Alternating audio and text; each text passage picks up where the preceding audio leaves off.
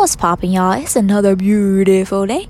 Today I'm talking to you guys about being clean, clear, and committed. That's what I had to deal with this past weekend.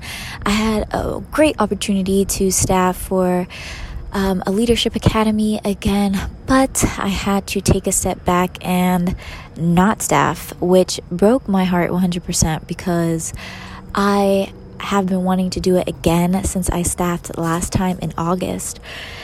But the reason why I had to step back was that I literally was going to forego a whole exam in anatomy just to be able to staff. And it just wasn't sitting well with me leading up to the days where I would have to staff. So someone else, you know, really spoke into me about, you know, staffing. And then I really had to like think about it deeper. And I was like, here I am about to commit to something, but not be committed to something I was already priorly committed to. And that was bothering me the most. So it was hard because I had to call a few people, uh, not call, not text guys. I had to call them because, you know, I got more, I got values. I got morals, yo. Like, I was not about to send a text and be like, hey, I can't staff anymore. Like, no, there's, you got to be in excellence. So I called them. I let them know what was going on. And one of the things that a coach had told me was, you get to be clean, clear, and committed on this. And I can absolutely see your commitment. But if you're not clean and clear, then you can't be present to the people that you will be coaching. And I was like, shit. Oh, I was like, dang. Like, no. She she's right. I wouldn't have been one hundred percent present because the only thing that would have been like heavily on my mind was that exam that I had missed, which it's pretty weighty. It's like, what, forty percent of my grade. And I knew coming up to Monday and seeing that grade drop would just like the stress, the anxiety, those negative emotions that would arise, the disappointment I would feel in myself. It wasn't worth it, honestly. And I was like, wow, like just those three words, clean, clear, and committed. It really has been resonating with me all weekend because even though I've kind of been having like a little fog over me this whole weekend because I was very disappointed that I had to step back.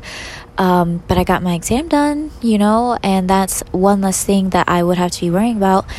And I did commit to my schoolwork. I told myself in the beginning of the semester that it was going to be a straight A semester. I mean, I have a few B's, but, you know, we got time. I got time. And I still told myself, like, listen, like, you missing this one will impact your grade heavily. Like, two whole grades would be lowered. And I was like, I, I couldn't live with that. So, you know, I think something that really surprised me this weekend as well with myself is that I did not push away how I was feeling in that fog. Um, usually I try to like distract myself or kind of like oppress it, ignore it.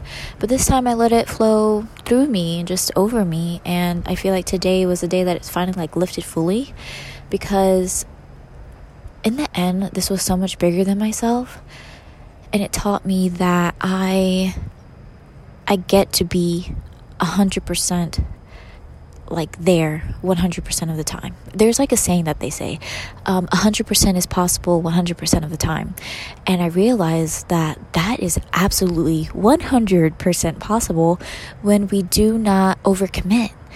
And I was like, wow, like it was a pretty big moment for me. And one hundred percent I am looking forward to being able to staff again and getting those straight A in my semester. So, or this semester. So you guys be clean, clear, and committed. And your commitments that you make, it makes one hundred percent of the difference in efficiency and your presence and you just, you know, making the best out of that moment and that experience and that commitment that you've made. All right, I'm going to leave it here for today. I love you guys. Ciao.